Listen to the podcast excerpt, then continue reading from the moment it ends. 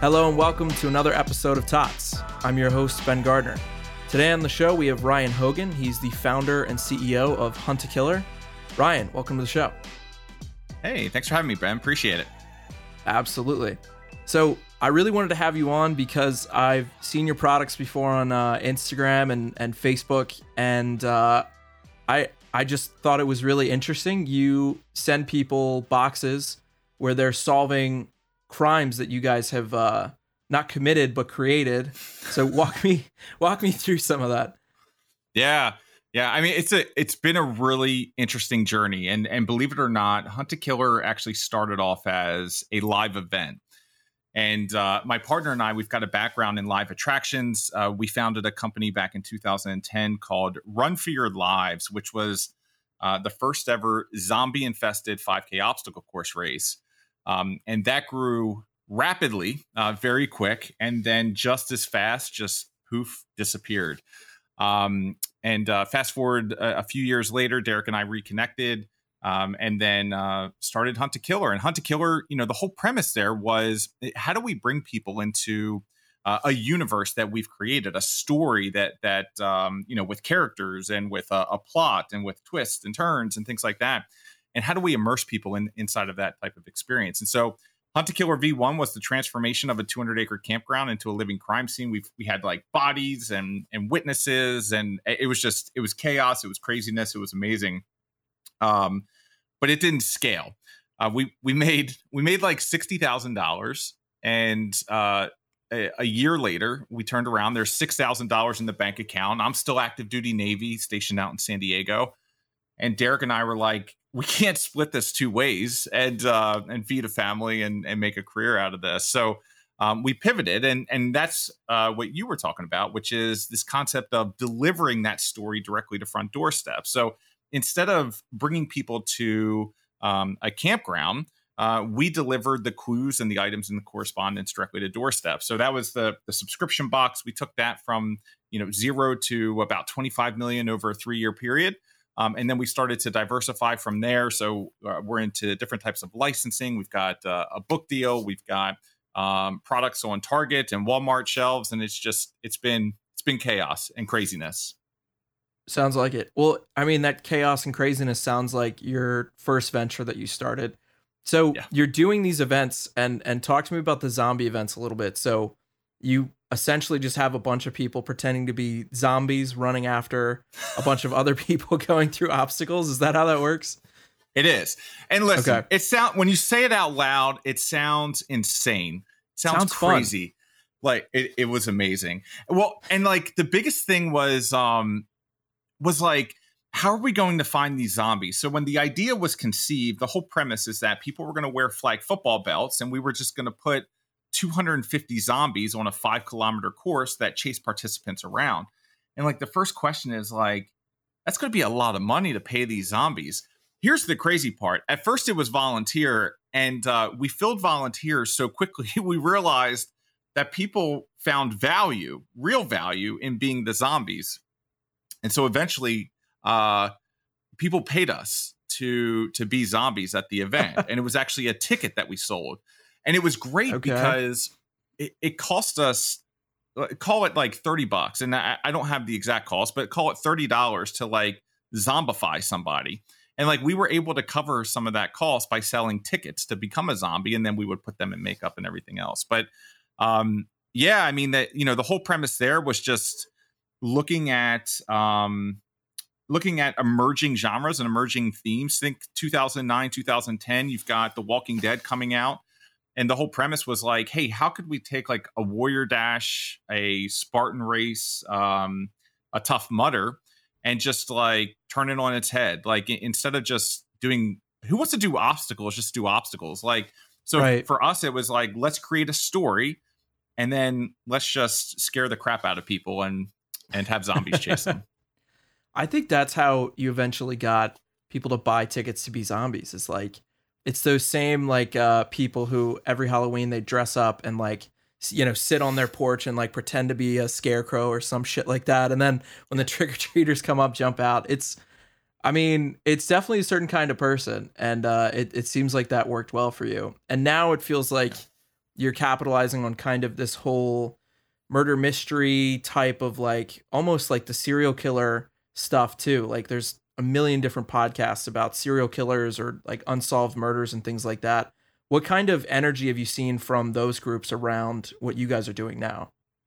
Yeah, it, has been um, an an amazing amount of energy, and um, you know when when i think about run for your lives run for your lives started in 2009 2000 2010 our first event was 2011 but the concept really was coming together that year. And so we were looking at that emerging genre and we we saw zombies coming. Um, and we used the same sort of methodology for hunt a killer. So we launched hunt a killer in 2016 and the first thing we said before we even knew what the name of the event was is like what are we going to do and what are the emerging themes 2016 is Serial and My Favorite Murder and Sword and Scale and all of these true crime podcasts that are um, following these stories, um, getting millions of downloads and creating these communities. And we were like, there's an experience or a service or a product that we can serve to this market. And, and that's how we got our start. And so what's been very interesting is like our market has evolved over the last, call it four or five years. Um, I, I, don't think that we could have gotten as big as we've gotten today with just focusing on on that niche. Like today, it's all about an immersive experience. It's about bringing loved ones together, whether it be family members or significant others, things like that. Right. Um, but when we started, like that was our audience, um, and and the the community, everybody, especially folks that watch 2020 or listen to those podcasts or or Dateline like these are people that that want to be detectives. They want to explore. They want to immerse themselves. And so it, has been um uh it's been great. Yeah that's awesome. I mean it feels like that kind of almost like immersing yourself into these different cases and stories like you were you were mentioning like serial has been unbelievably popular. And then we hit the pandemic and it only gets more so because now people have all of this like downtime and extra time that they can't go out and see people. So it's like well what are you going to do? And and then they get involved in other podcasts things like that. So what kind of effect did the pandemic have on your business? And and how long were you open before the pandemic started? Yeah so we started in 2016 so we had been shipping um boxes for about 4 years Mm-hmm. Um, we were actually at the New York Toy Fair in February of 2020. So, you know, call it two weeks before they turned Javits Center uh, into a field hospital. Yeah. Um, we were there at the New York Toy Fair presenting our new concept for something that we affectionately known internally as Box Zero. And the, the whole notion or idea of Box Zero um, was this idea that we could create a retail experience, or something that was more at a thirty dollar price point, all in one. So it, from start to finish, a, a detective could get through the entire thing, and we could put that right on store shelves. Um, fortunately, the hypothesis was correct, and and Target, um, Amazon, and and eventually Barnes and Nobles took a risk on us and and put us on shelves like six months later, which is unheard of. Um, but as soon as we left Javits Center, we didn't one, we didn't have Target yet. Um, it, those phone calls didn't come till a couple months later. So left Javits Center, thought we made a good impression, but still didn't have any POs in hand. And then um, and then society shuts down. Like I I remember that there were times where um, I, I'm out here in Seattle and I was following Governor Hogan's uh, Twitter feed trying to figure out if the state of Maryland was going to shut down distribution centers because right. we do all of our own fulfillment.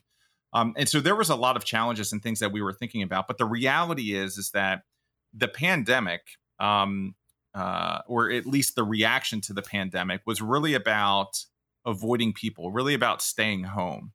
And when people are staying at home, and not going out, one, they've got more discretionary income, and two, they're looking for things to do. Um, and so if those things are not uh, Netflix and Disney Plus and all these others, um, those things can certainly be hunt a killer. So for us, it, it was an explosive year. Um, it was amazing. We saw e-commerce, um, much like across the entire industry, we saw e-commerce um, skyrocket. Um, you know, but for us, it was really about diversification, capitalizing on the momentum, the energy, uh, and really solidifying some of our other distribution channels. Sure. And how do you come up with these different crimes and stories that people are solving? Because from my perspective, it would need to be really engaging, super interesting, and then story to story, if you want to have people rebuy, it has to change drastically so that people still get what they want, which is, you know, I'm I'm solving something that's unsolved, but then also they're not getting bored story to story and box to box. Yeah. Um, that's a that's a big one. And that's not so like I'm the the business guy. I'm the um I'm the cheerleader. You know, I I love working on just amazing projects with amazing people. Like that's where I get my energy from. Yeah. Um, but but I am not a a writer or um, a, a, deep creative. Like I'm a problem solver, but that that doesn't necessarily translate into amazing stories. And so, um, a couple things in, in, the early days, it was really about Derek and I. Um, Derek Smith's my my co-founder, and uh, and him and I are yin and yang. Um, he's the creative; he develops the stories, and in the very early days, he was even sourcing the materials that went in the boxes um, and dare I say, he was shipping them as well, thousands of boxes from his basement uh, on Christmas Eve. And then uh, me, I was the business guy. So marketing and partnerships and sponsorships and like software platforms, infrastructure, team building, recruiting, things like that. Um, but that's how it started.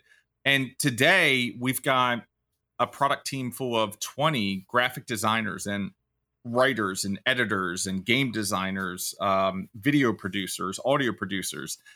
And the reason for this is a, a couple things. One, we're able to attract and retain incredible talent.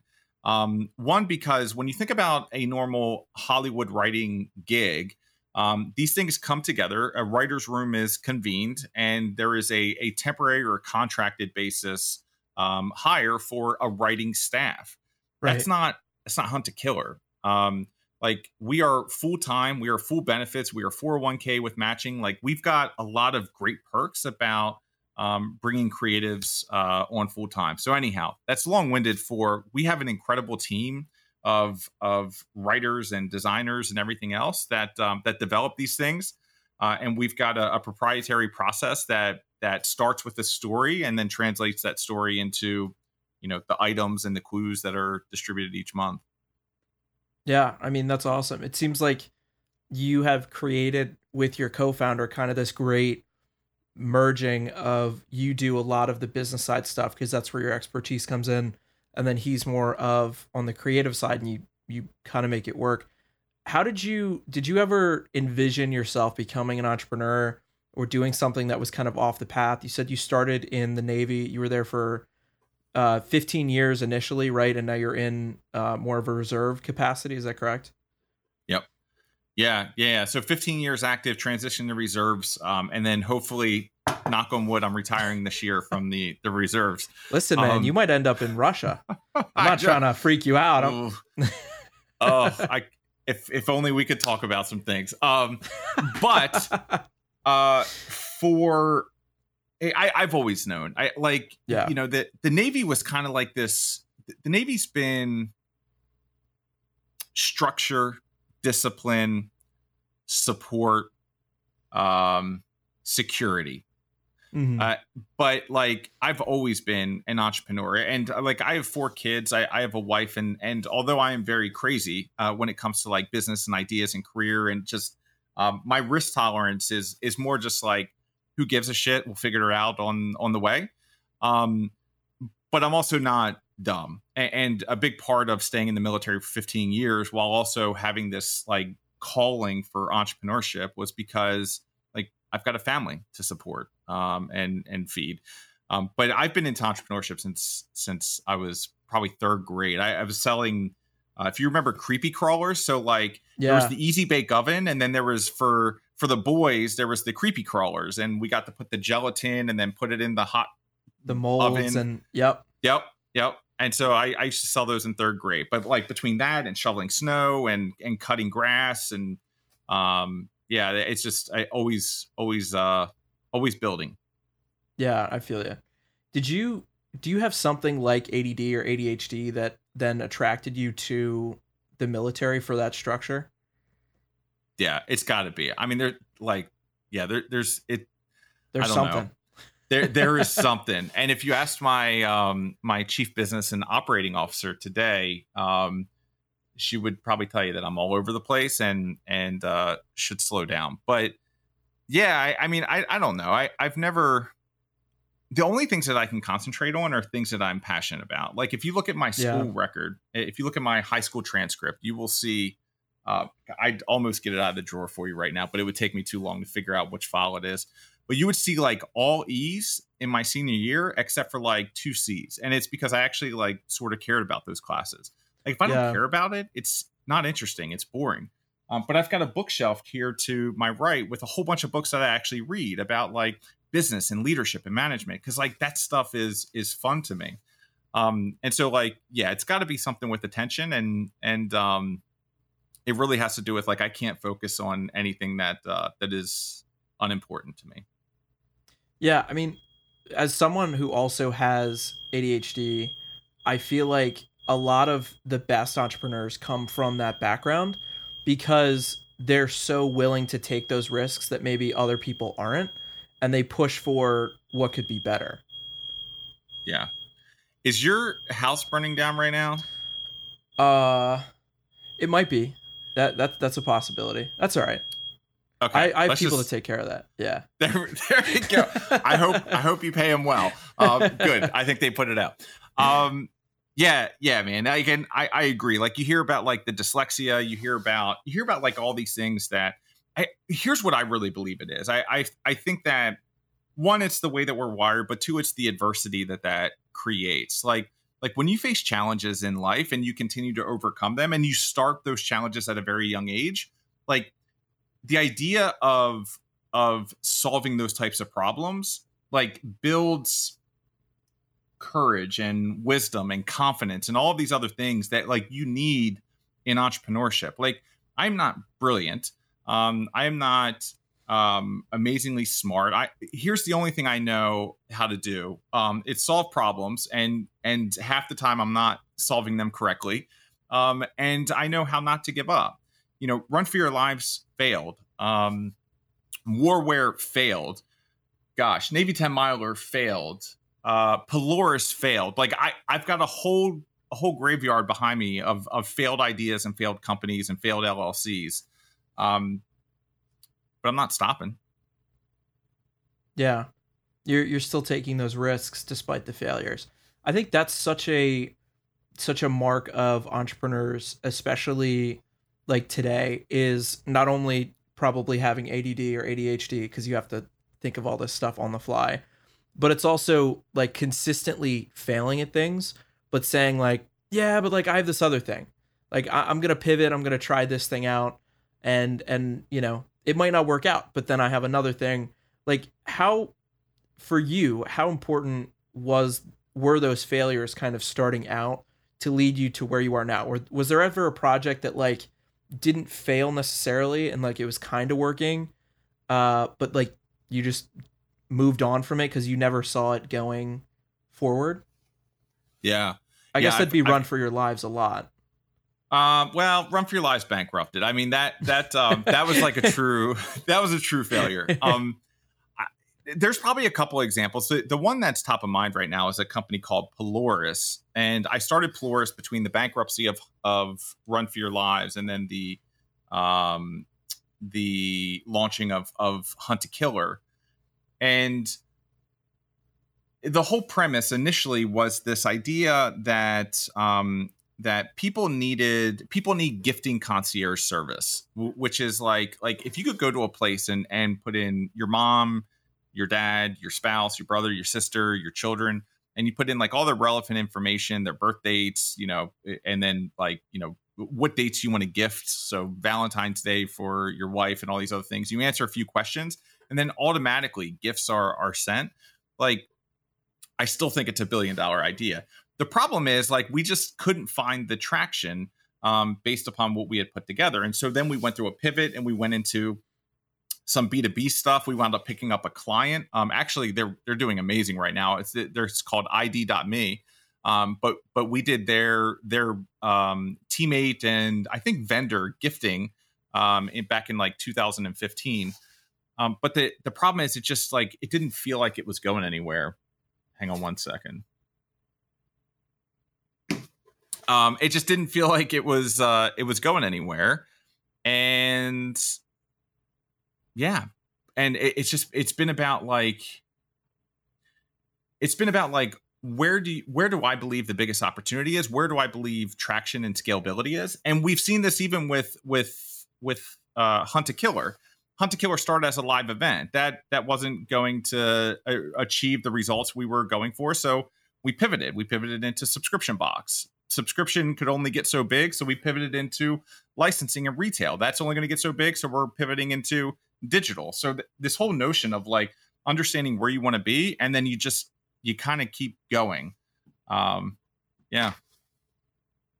Yeah, I think it's so true that like you know I've I've done other ventures before, and uh, I think the thing that I run into that scares me the most is when something kind of works, because I, I actually love failure, and and I'm sure you do too. Like a lot of entrepreneurs love that failure because you learn so much from it.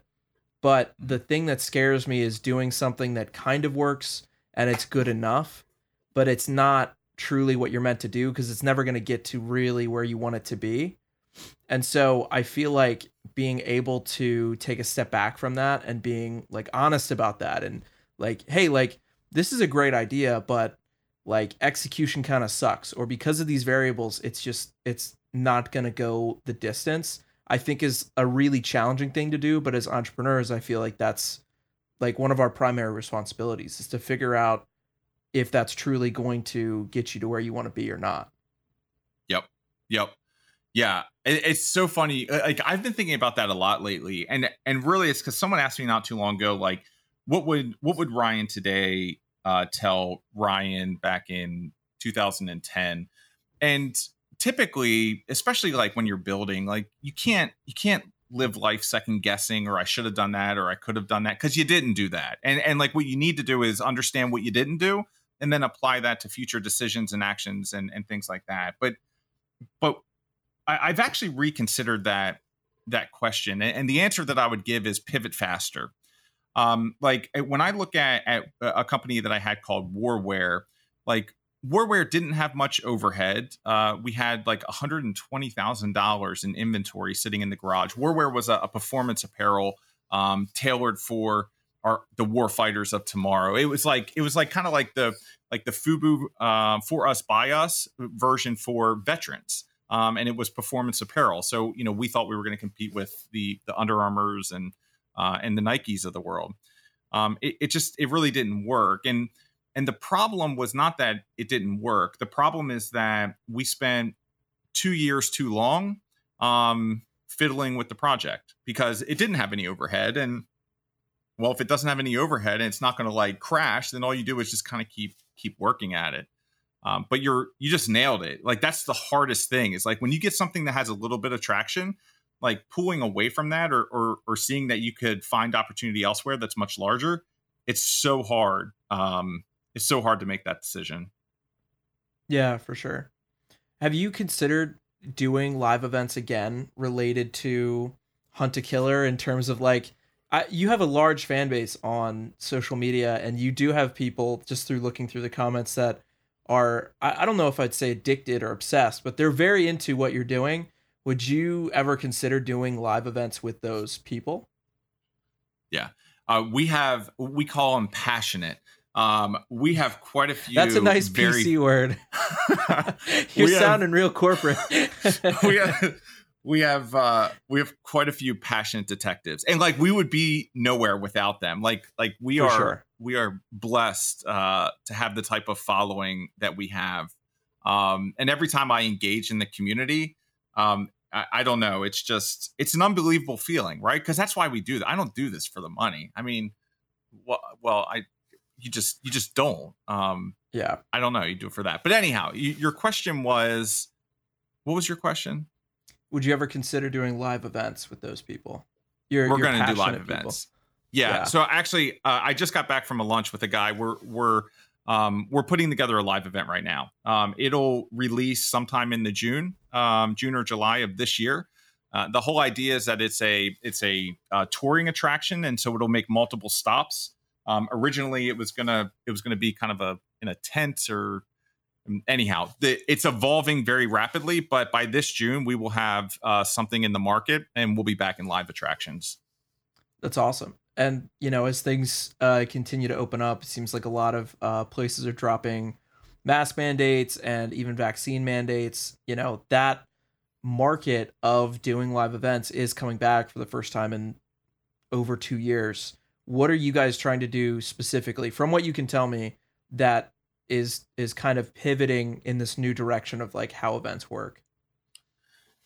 Yeah, it's it's exciting. I mean, like this is this is one of the things that think about this. We've just gone through two two and a half years of just like sitting at home um, and, and, I think you're starting to see glimpses of this. Like a, a, great example would be the Van Gogh exhibit. For some reason, there's like four companies that are running this thing right now. But how, however, yeah. um, like it's 16 different locations right now, and they are killing it. Like they were supposed to be temporary attractions, and it's still here in in Seattle. It's been here for um, probably about three months now, and uh, like we are about to see the Roaring Twenties of like the 2020s um, instead of the 1920s. Um, and people are going to be looking for things to do. I just had this conversation over lunch, which is why this is so relevant because we were just talking about like how big this is going to be. Um, for us specifically, the, the reason that we're so excited is because the problem that that most like let's look at escape rooms because I, I think I think the easiest um, the easiest correlation that people have made with our uh, with our boxes is that it's like an escape room in a box. Now we think of ourselves as an immersive experience. It's a story. You're a character inside of our story. But if we were just to kind of oversimplify it, um, we could say it's an escape room in a box. The biggest problem that escape rooms have is throughput. Um, one of the reasons that organizations like Top Golf have been so uh, tremendously successful is because one, they've solved the throughput, and two, they figured out how to increase lifetime value through the sale of, of beverages and and all these other things. So the the objective is to get as many people as you can in a stall, keep them as long as possible, and serve them as much beer as possible. And for us, what's what's very interesting is like you look at at the markets of escape rooms and say like it's a throughput issue. You need to get more people through the attraction. Um, and two, we're not an escape room, but I think we've solved for that. Um, and like I, I won't get into too many of the details, but I think that we have solved the throughput issue of escape rooms, and we can put up to call it 35, 4,500 people through the attraction each day. Um, and if that's the case, um, then I, I, think we're onto something big, and it's immersive. Um, and so when you think about Hunt a Killer, like think about becoming a detective and solving a crime and, and doing that, immersing yourself in a story um, where it's better than an escape room. I, I don't know. I think I think there's something really exciting about that. Yeah, for sure. Where do you see Hunt a Killer going? Like we have uh, a show just came out the other day. My girlfriend was making me watch it. It's uh, Will Arnett. Uh, it's called like Welcome to Murderville. I- I'll just say like you know Will is a huge fan of the show probably not. Uh but i'll say like it's it's a great concept because they bring celebrities on. Everybody has a script and they're solving a murder. And you know the celebrities are like funny and they don't know what's going on and they're the only one without a script. Um and it's great. Like do you see the direction potentially going with celebrities or do you see it going the route of maybe like linking up with some of these podcasts and doing like more realistic content in terms of like based off of real murders? Like where what direction do you see it going in?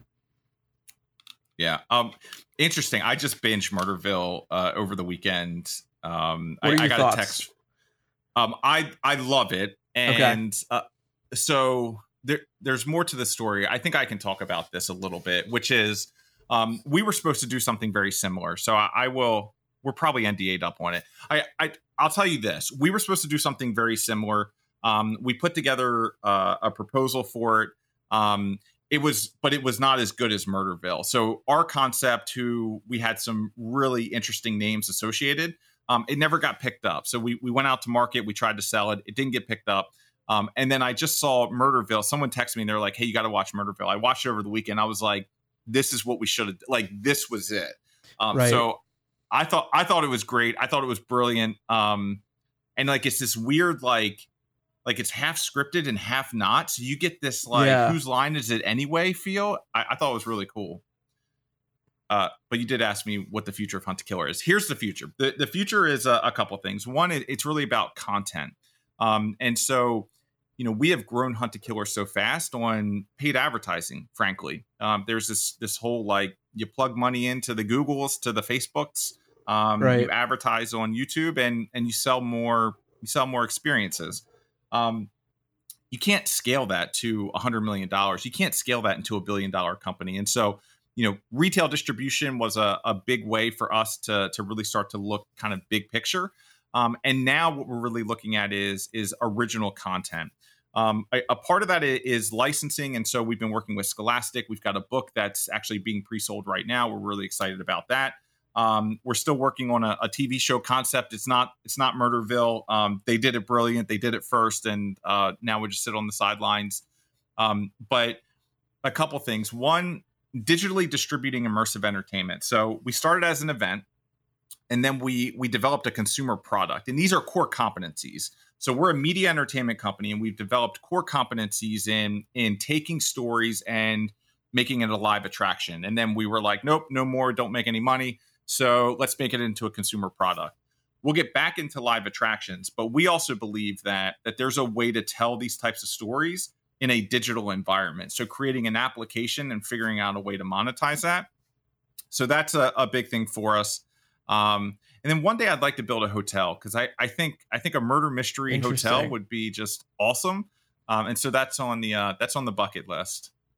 That would be really cool because you could have literally clues around the whole place. The whole Okay. place. I'm I'm with you on that. You let me know I- when you set I'm that up. I'm gonna be a ground floor investor for sure. I like that. yes, that's awesome. Where do you we'll wanna need put a little that? bit of money. Yeah, It's well, yeah, a little little bit, just just a you know, a couple hundred million, yeah, just a bit. yeah. Where uh, where We'll do you want to put it? You think in California or Seattle?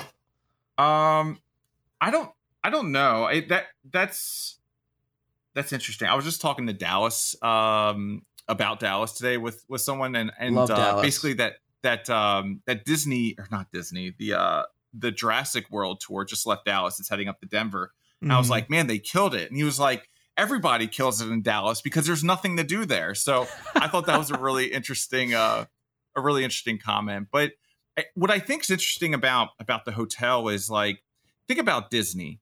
Like Disney acquired a whole bunch of swampland and then figured out how to make something that was so compelling that everybody from around the world comes to them.